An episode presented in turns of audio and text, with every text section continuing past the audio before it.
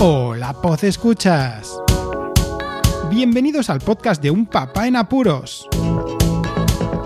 Un programa donde os acerco todo tipo de inquietudes siendo padre de una familia numerosa muy especial. ¡Comenzamos!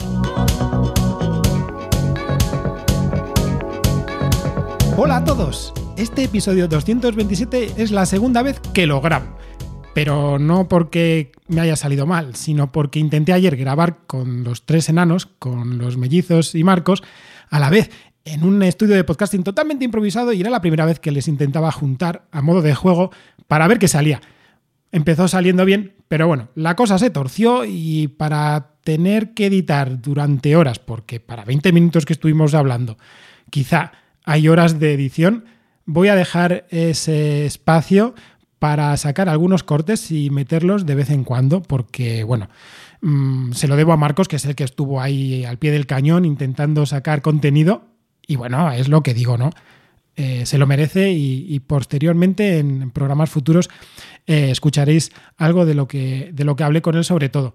Más allá de ese podcast fallido, el de hoy, este, va a tratar la anécdota en primer lugar sobre algo referido al trabajo y cómo ha evolucionado la sociedad al respecto y después un tema principal que me toca un poco la patata por ser padre y también que tiene que ver mucho con la enseñanza de los niños. La anécdota de la semana.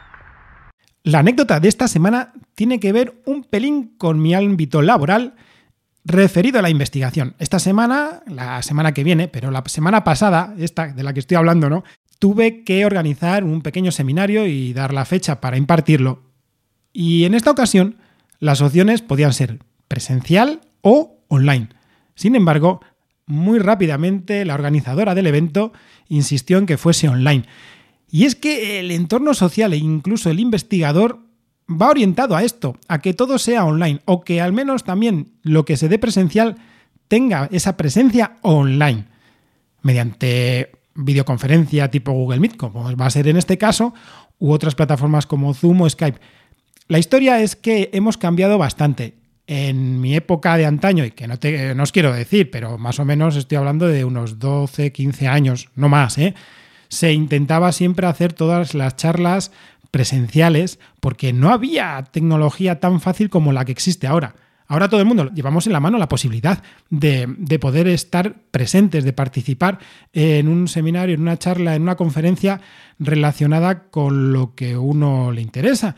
Y esto es lo que ha cambiado. La sociedad ahora mismo tira del online, va a ser yo creo que más cómodo y sobre todo ganará participantes a la hora de asistencia porque recuerdo que sí que era verdad que en mi época asistir a esas charlas era un poco desangelador, vamos, que estaba el lugar bastante vacío para lo que podía llegar a, ser del interés de, muchos más investigadores noveles, en este caso, que es a donde van dirigidas este tipo de charlas. Vayamos con el tema principal de hoy.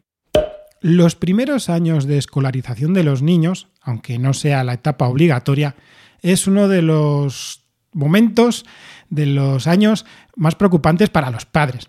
No solamente porque vas a dejar al cuidado, sí, porque se les deja al cuidado, no solamente al margen de, en referencia a la docencia, que eso va a ser más más adelante en primaria. Pero los primeros años, ese primer y segundo ciclo de educación infantil, sí que eh, nos genera algún que otro quebradero de cabeza, primero, para elegir el mejor centro donde vayan nuestros hijos y después por el modo de enseñanza que se imparte en cada uno de ellos. Sí que mm, vamos viendo cuando tenemos hijos mayores cómo quizá esa segunda parte mm, es menos importante que, que lo que suele importar, quizá, pero que no quiero decir que no sea importante, sino que sí que es verdad que la etapa importante empieza en primaria en infantil lo bueno es que dependiendo de los maestros que tengan, pues esa primera etapa de primaria va a ser mejor llevada y motivada, porque ahora los niños son muy plásticos, hasta los seis añitos son de lo mejor y hay que cuidarlos y por eso quería dar las gracias a todas las conchis. ¿Por qué digo conchis? Pues porque ha dado la casualidad que cuando nuestro hijo Marcos el mayor, tuvo que irse con nosotros a vivir a Granada, tenía cuatro añitos y cambió de su maestra, que se llamaba Maite y que la queremos un montón, a otra maestra que le acogió, evidentemente, en su clase llamada Conchi. Fue especial Conchi porque se, se dedicó a, envolver a Marcos y Marcos en ese momento también se dedicó a expandir esa, esa cualidad social, vamos a llamar, ¿no? Para que eh, se insertara bien con el grupo de amigos nuevos que iba a tener, completamente nuevos en todos los aspectos. Recuerdo con mucho cariño a Conchi en aquel momento porque además era una maestra que se implicaba mucho con las familias y ella también tiene una hija de una edad similar. Teníamos un buen feeling con esta maestra y, y la recordamos con mucho cariño, mi mujer y yo, porque es lo que os comentaba. En este segundo ciclo de educación infantil, el, ver que tu hijo va contento y que está arropado en clase y que avanza y que la maestra se esfuerza con unos u otros métodos de enseñanza, porque en aquella época tampoco estábamos ella y yo de acuerdo con alguna de las enseñanzas que impartía o cómo las impartían, ¿no? Pero te das cuenta que ese entorno, esa motivación prima más que el hecho de la propia enseñanza. Y en este caso con los mellizos pues pasa lo mismo. Después del primer paso con Alba, que también la querían un montón, ahora tocaba Conchi, otra Conchi, y en cuatro años, igual que Marcos. Entonces ha sido especial en nuestro caso tener un recuerdo quizá de aquella época en la que Marcos tuvo que adaptarse y cómo estos peques, al ser mellizos estando en la misma clase, también han ido evolucionando en estos cuatro años, que creo que es el año en el que más evolucionan en, en comportamiento y en aprendizaje. Vas viendo cómo, cómo se orientan ellos a la hora de aprender las cosas. Y Conchi ha sido como otra madre. Nosotros los padres la hemos eh, asociado mucho con otra abuela por la edad.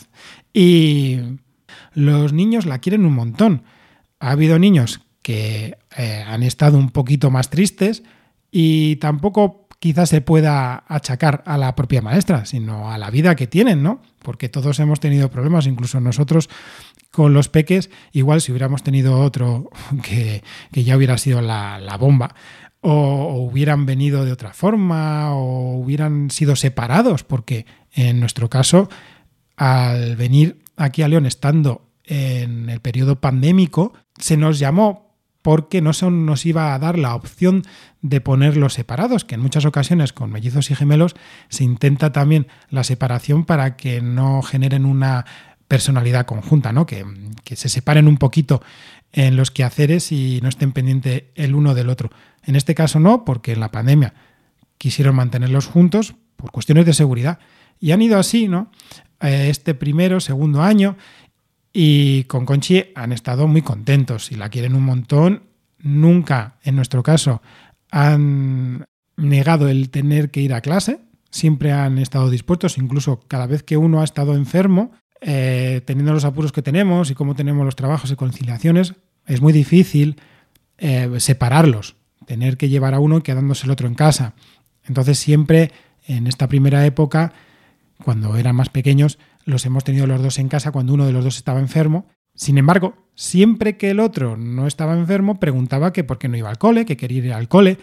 En esta última ocasión, que Víctor, por ejemplo, estuvo malo, Carlota ya fue al cole, porque es una situación que tienen que ir ya asimilando y preguntaba que por qué él no iba al cole, aún estando enfermo.